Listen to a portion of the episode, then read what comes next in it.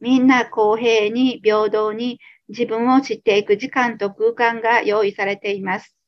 生まれてくるということがどういうことなのかを心で気づけるか、そうでないかで全く違う肉を持つ時間となるでしょう。肉的に裕福でも満たされていても、そして一方では極貧で明日をも知れない境遇であっても、本当の喜びと幸せの世界からは同じなんです。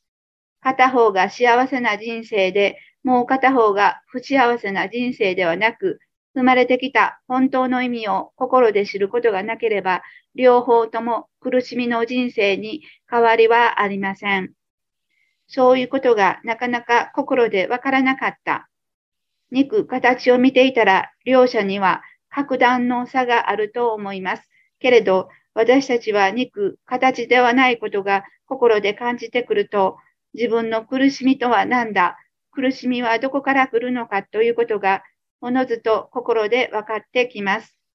すべては自分にあるんだ。この自分の思いの世界の苦しみから自分を解き放つことができなければと分かってきます。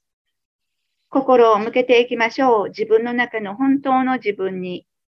大家留吉とお母さんとおのずと心で呼んでいる、そんな自分の思いをしっかりと確認してください。